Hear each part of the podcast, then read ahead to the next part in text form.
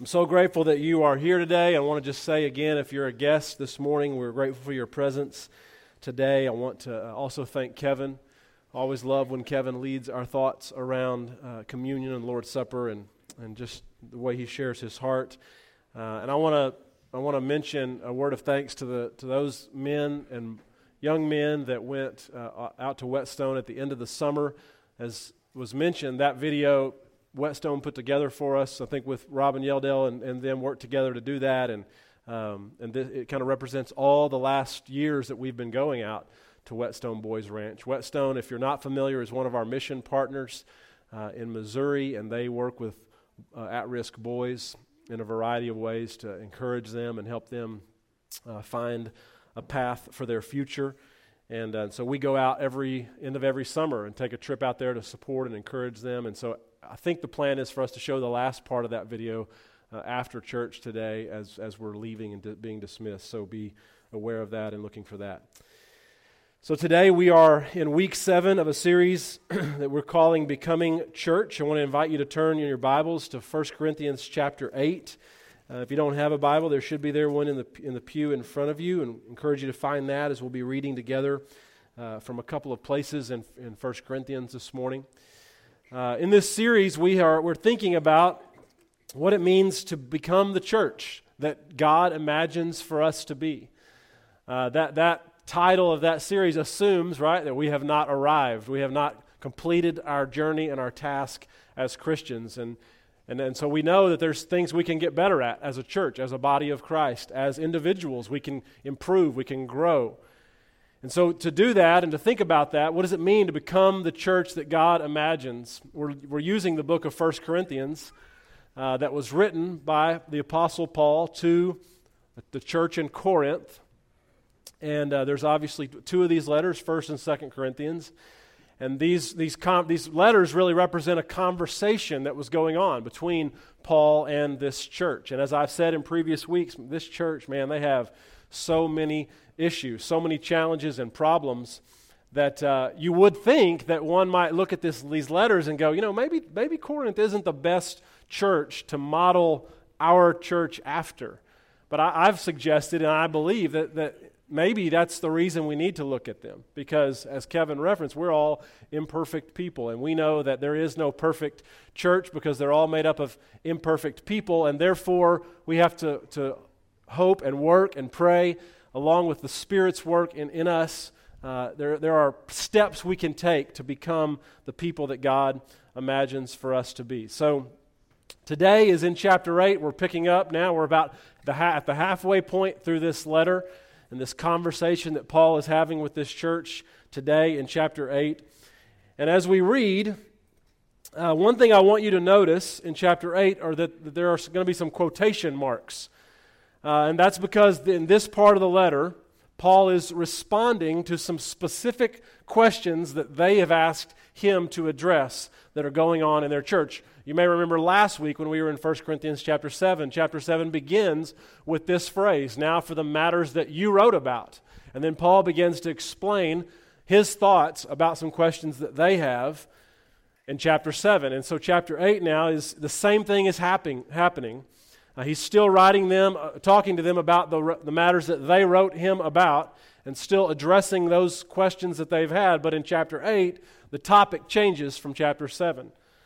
And so, where you're going to see, quote, when you see those quotation marks, Paul is, is responding to them using their own words, right? There's something that they've written in their letter to him, and there's some language that they use, and he uses those same exact words in his description and explanation about what he wants them to do. And so he goes uh, on with this topic that we're going to look at this morning in chapters 8, 9, and 10. So today we are going to cover all three chapters. It's going to be quite a sermon, uh, so just settle in. We may be here a while.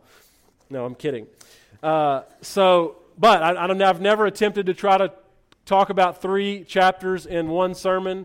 It might be a mistake, but I want you, what I really want to do is kind of put back on you the responsibility of reading all three of these chapters if you did not get a chance to do that prior to this moment, because really they represent one conversation. And so I think, I think it's important that they all kind of be taught together, but I will not be able to say everything that there is to say about all three chapters. So, that being said, let's, let's begin uh, in chapter 8, verse 1. Paul says, Now about food sacrificed to idols, we know that we all possess knowledge. There's that first set of quotation marks. But knowledge puffs up while love builds up. Those who think they know something do not yet know as they ought to know. But whoever loves God is known by God. So then, about eating food sacrificed to idols, we know that an idol is nothing at all in the world and that there is no God but one. For even if there are so called gods, whether in heaven or on earth, or as indeed there are many gods and many lords, yet for us there is but one God the Father, from whom all things came, and for whom we live. And there is but one Lord, Jesus Christ, through whom all things came, and through whom we live. But not everyone possesses this knowledge. Some people are still so accustomed to idols that when they eat sacrificial food, they think of it as having been sacrificed to a god, lowercase g, God. And since their conscience is weak, it is defiled.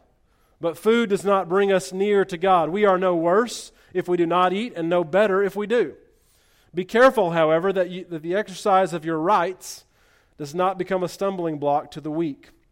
For if someone with a weak conscience sees you with all your knowledge eating in an idol's temple, won't that person be emboldened to eat what is sacrificed to idols?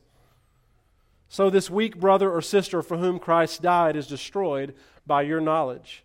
When you sin against them in this way and wound their weak conscience, you sin against Christ.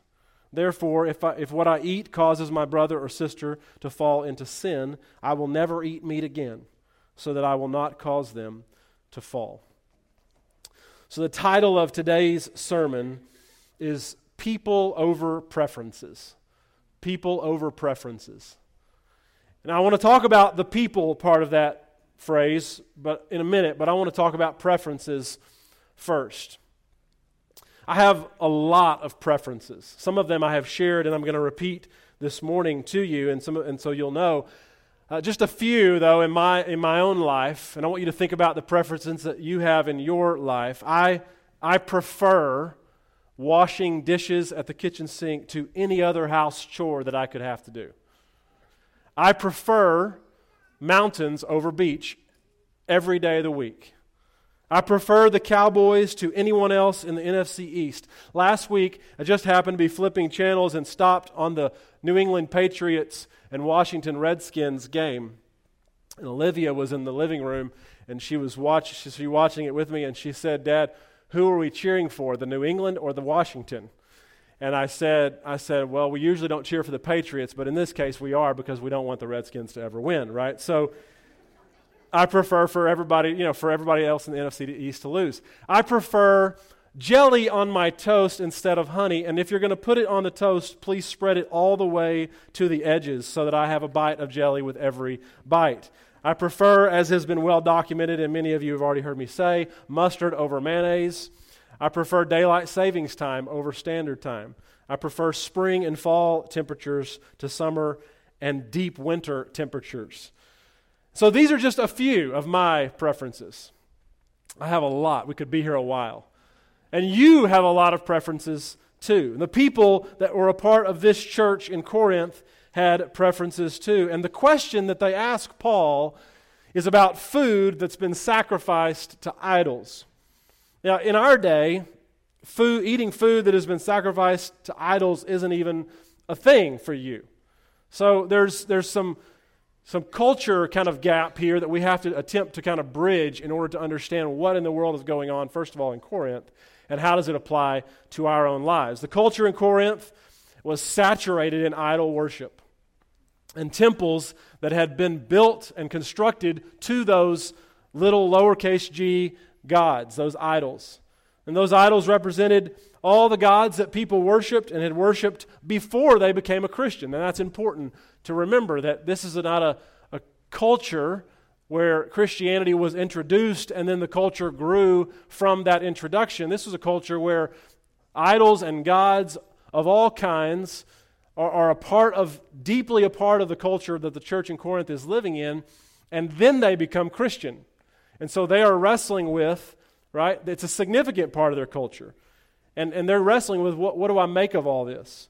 And so the position that those are, that are writing to Paul have is that they want Paul to know that they have the knowledge. That's where the quotation marks you know, that he uses. They, we don't get to see what they wrote to him, but it's helpful in this case to know when he uses those quotation marks that he's referencing maybe something that they said to him.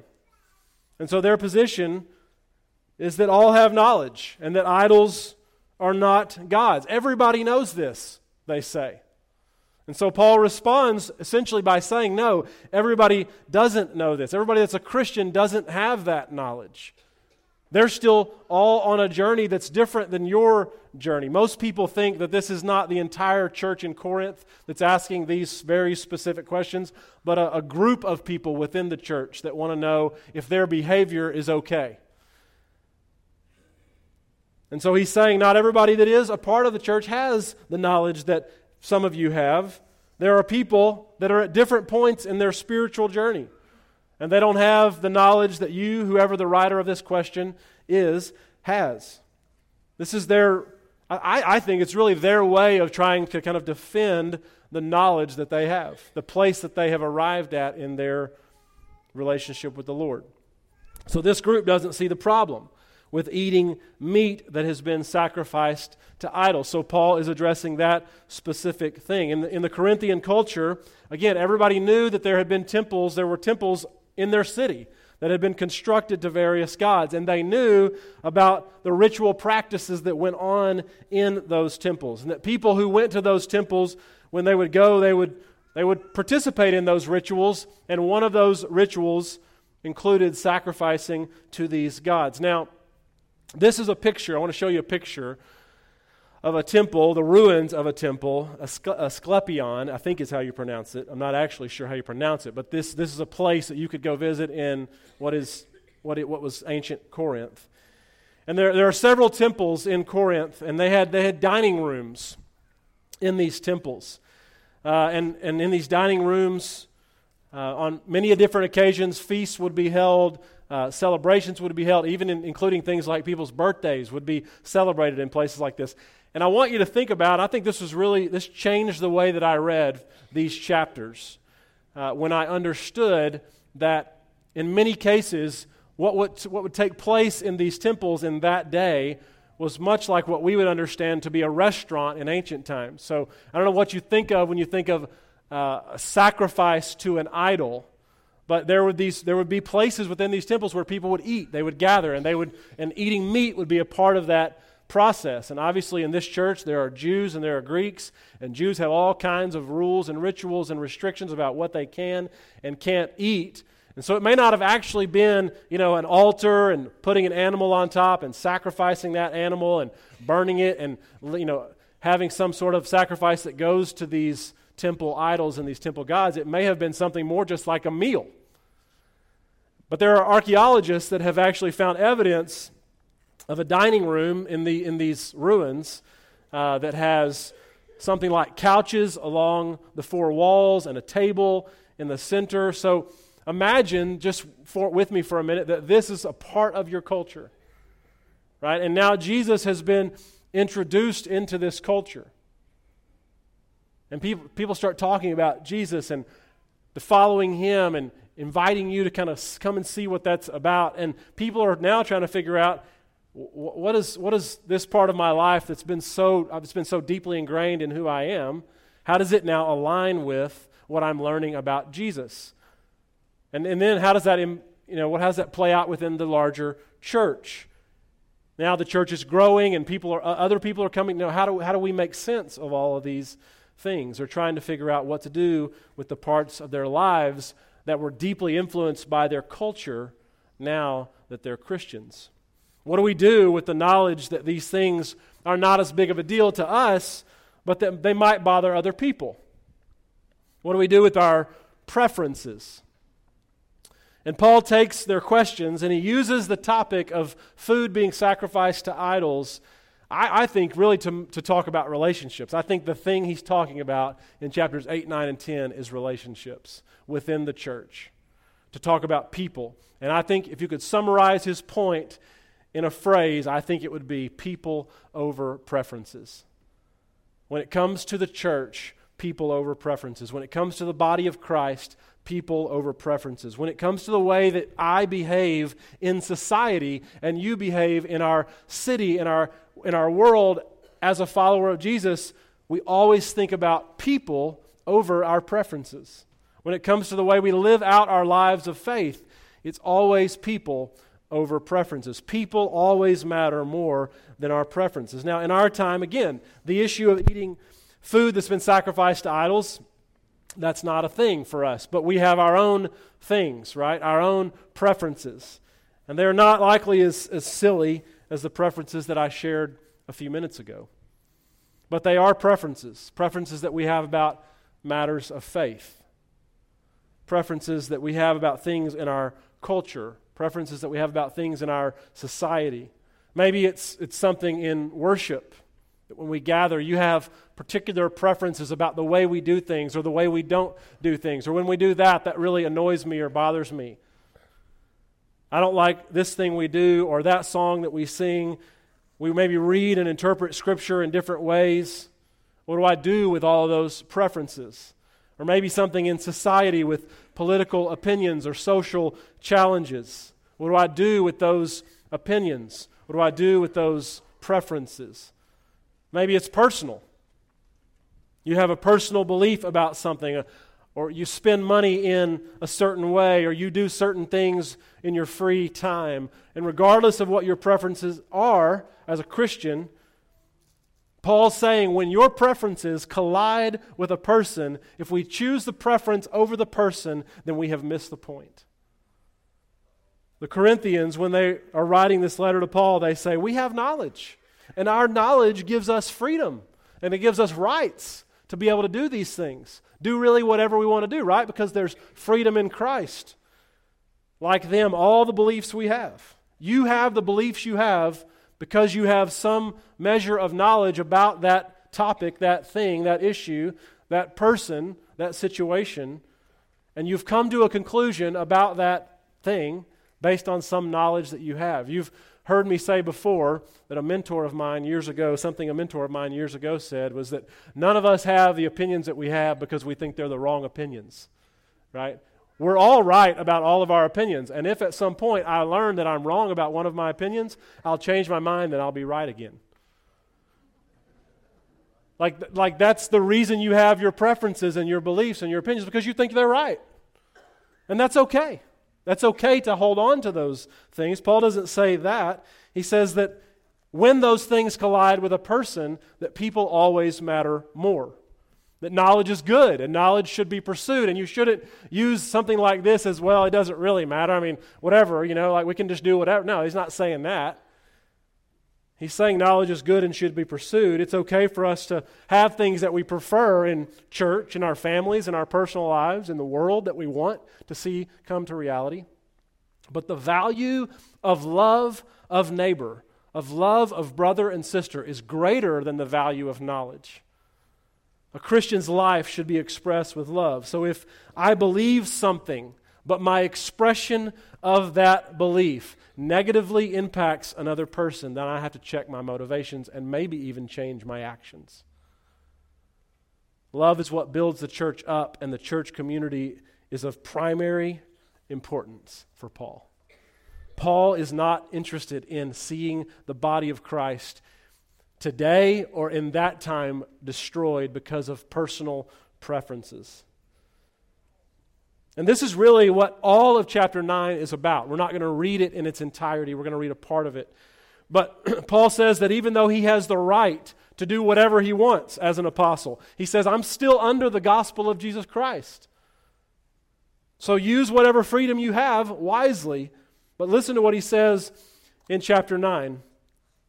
He says, Though I am free and belong to no one, I have made myself a slave to everyone to win as many as possible. To the Jews, I became like a Jew to win the Jews. To those under the law, I became like one under the law, though I myself am not under the law, so as to win those under the law. Next slide. To those not having the law, I became like one not having the law though I am not free from God's law, but I am under Christ's law, so as to win those not having the law. To the weak I became weak to win the weak. I became all things to all people, so that by all possible means I might save some. I do this for the sake of the gospel, that I might share in its blessings. Paul uses his own life as an example of how to take his own advice. He says, I will lay down my life for the sake of others. In this case, if I never eat meat again because it's what my brother or sister needs to happen, I will never eat meat again. And he says this because he cannot imagine a group of Christians doing anything that would allow anything, especially their preferences, that would allow them from keeping them from their primary goal of living out the gospel of Jesus Christ in their city. This is to be their life's focus, their life's aim. And he continues this same idea in chapter 10 when he says, So whether you eat or drink or whatever you do, do it all for the glory of God. Do not cause anyone to stumble, whether Jews or Greeks or the church of God, even as I try to please everyone in every way. For I am not seeking my own good, but the good of many. His desires are for the body, for the people, the individuals that make up the whole. Even if that means he has to lay down his own preferences, his own personal preferences, he will do it for you or for me. Sometimes in church, what we do is that we take what we believe and what is dear to us and we make a rule about it. Every church does this, individuals do this, and they've been doing it for a long, long time right? We have practices here, just our particular body. We have practices that we engage in every single week when we gather that are traditional. There are tradition, which is fine, which is great. Tradition is not a bad word. Sometimes, somewhere along the way, I think tradition kind of got a bad rap, and I don't think tradition's a bad thing. But tradition is not what's central to the gospel of Jesus Christ. And I think that Paul is asking this question Is the gospel greater for us than our own personal preferences? If your personal desire gets placed above your brother or sister in Christ, then it's always wrong. Then this message is not just something he talks about with this church in Corinth. This message is consistent with his interactions with other churches. In his letter to the Philippians, he writes these words Do nothing out of selfish ambition or vain conceit, right? Which is really two ways of saying the same thing. Rather, in humility, value others, value others above yourselves, not looking to your own interests, but each of you to the interests of other people. I can't help but wonder isn't this a message that we need to hear? Isn't this a message that our world needs to hear? In a world where more people do things out of selfish ambition or vain conceit, the church has an opportunity to model for the world what it looks like when a group of people choose, because of their belief that there is one Lord and one God, they choose to value people, other people above themselves, and to look not only to their own interests, but also to the interests of other people. And for us, as we continue to become the church that Christ imagined, one important part of our identity, maybe the most important part of our identity, is that our we can say, man, people matter more than preferences. I would love for a guest that comes into our family and gets to know us to take away that lesson. Go, I don't know, you know, everybody there, but man, everybody I seem to run into, they, they just seem to care about the other person more than they care about themselves. They care about the other person more than they care about their own preferences and getting their own way. And this takes on a lot of different looks. It certainly it can play out in church. Right? Sometimes, though, your, your, your preferences are your comfort. I prefer to be comfortable. So, because you pursue people over preferences, what it would mean is that you would step out of your comfort zone. That, that might mean getting to know someone that you sit in this room with that you have not taken the opportunity to meet. It might mean that you choose to serve somewhere that you've never served. It might mean that you are willing to rethink some long held position that you've had. People mattering more than preferences will impact how we think about what it means to be a member of the body of Christ. It also has an impact on how we think about worship, which we'll go into greater detail next week and the week after that in chapters 11 and 12. But I'll just say quickly here that, that one of the, you know, some of the ways that it might play out is that it, we won't always sing the song that you want to sing or the way you want to sing it or how you like it to be sung. But the good news is if you come back next week, we might.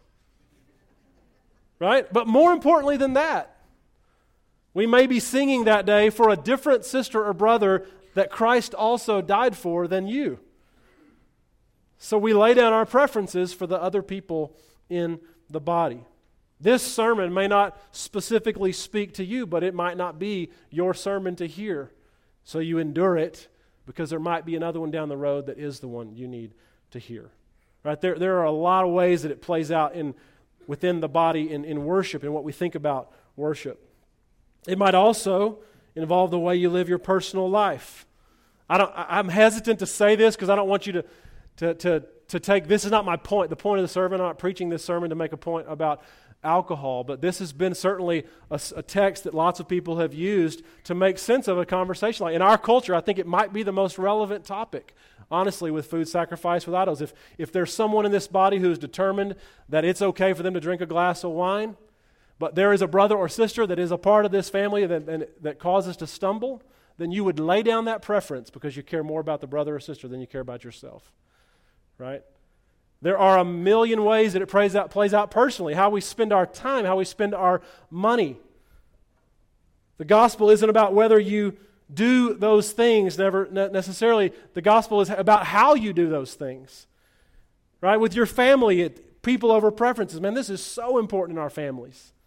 People matter more than me getting my way or me making my point or me winning an argument. In your marriage, this is a massive principle. The person matters more than your preference. With your relationships, that one, you know, that you need to mend, but that you've resisted mending because of your preferences, yeah, that's the one that I'm talking about this morning. That person matters more than your preferences do. This doesn't mean, church, that there are not norms and expect- expectations. I think quite the opposite, actually. I think Paul is trying to set some new norms. And what he's saying is the norm is that people matter. So if your brother or sister is going to be caused a problem and you have the, the, the, opportunity to do something about that, it is your obligation to do it. That's the new norm in the body of Christ. It means that grace can be extended, it means that we don't always get our way. And it will feel countercultural because it is. This is not the way the world functions. We look out for ourselves and our own interests, and we mostly care about what we need to do.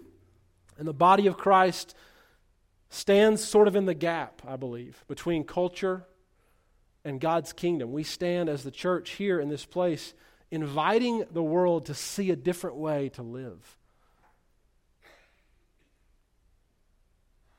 It will feel countercultural. But when people see it, what, what I believe will happen is that they'll look at the church functioning as the church was imagined and intended to function, and they'll say, it looks countercultural, but it must be exactly what happens with kingdom people. And if this is going to happen, the truth is we cannot do it on our own. We need God's help. We cannot survive in this, this journey on our own. But our hope and our prayer and our aim is to live into, right, this, these words that Paul concludes that I've just read a minute ago at the end of chapter 10. Whether we eat or drink or whatever we do, we do it all for God's glory, which means it's not for our glory. We do not cause anyone to stumble because we care about our brother or sister, even as I try to please everyone in every way, for I am not seeking my own good, but the good of many if we're to ha- if this is going to happen, we will need God's help.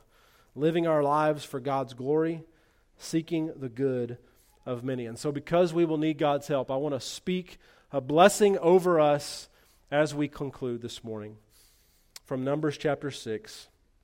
May the Lord bless you and keep you.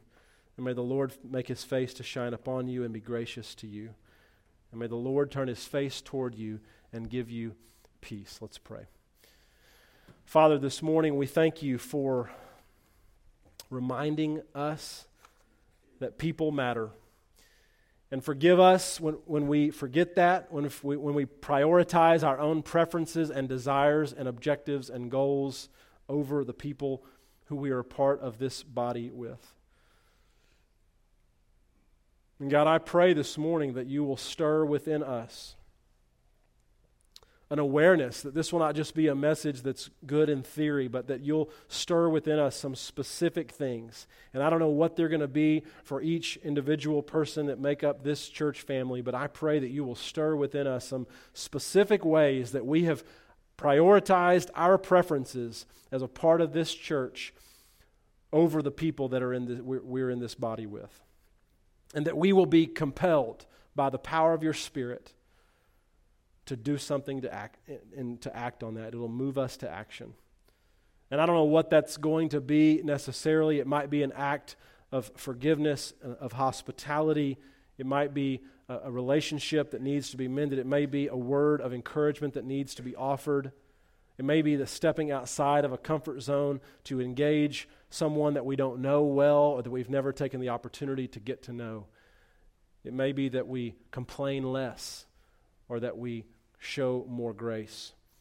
I'm grateful that that culture already exists in many ways within this church family, and we pray together as a church that you will create it in increasing measure. That there will be a, a continued spirit here of, of collaboration and partnership, a desire among one another to continue to build each other up. I'm thankful for the ways that this church seeks to build each other up. And I pray you'll continue to move us to action in the ways that we can continue to become the church that you imagined for us to be. We love you, Father, and we're thankful for Christ, our one Lord, and for you, our one God. And we pray in Jesus' name. And the church said, Amen. If you would.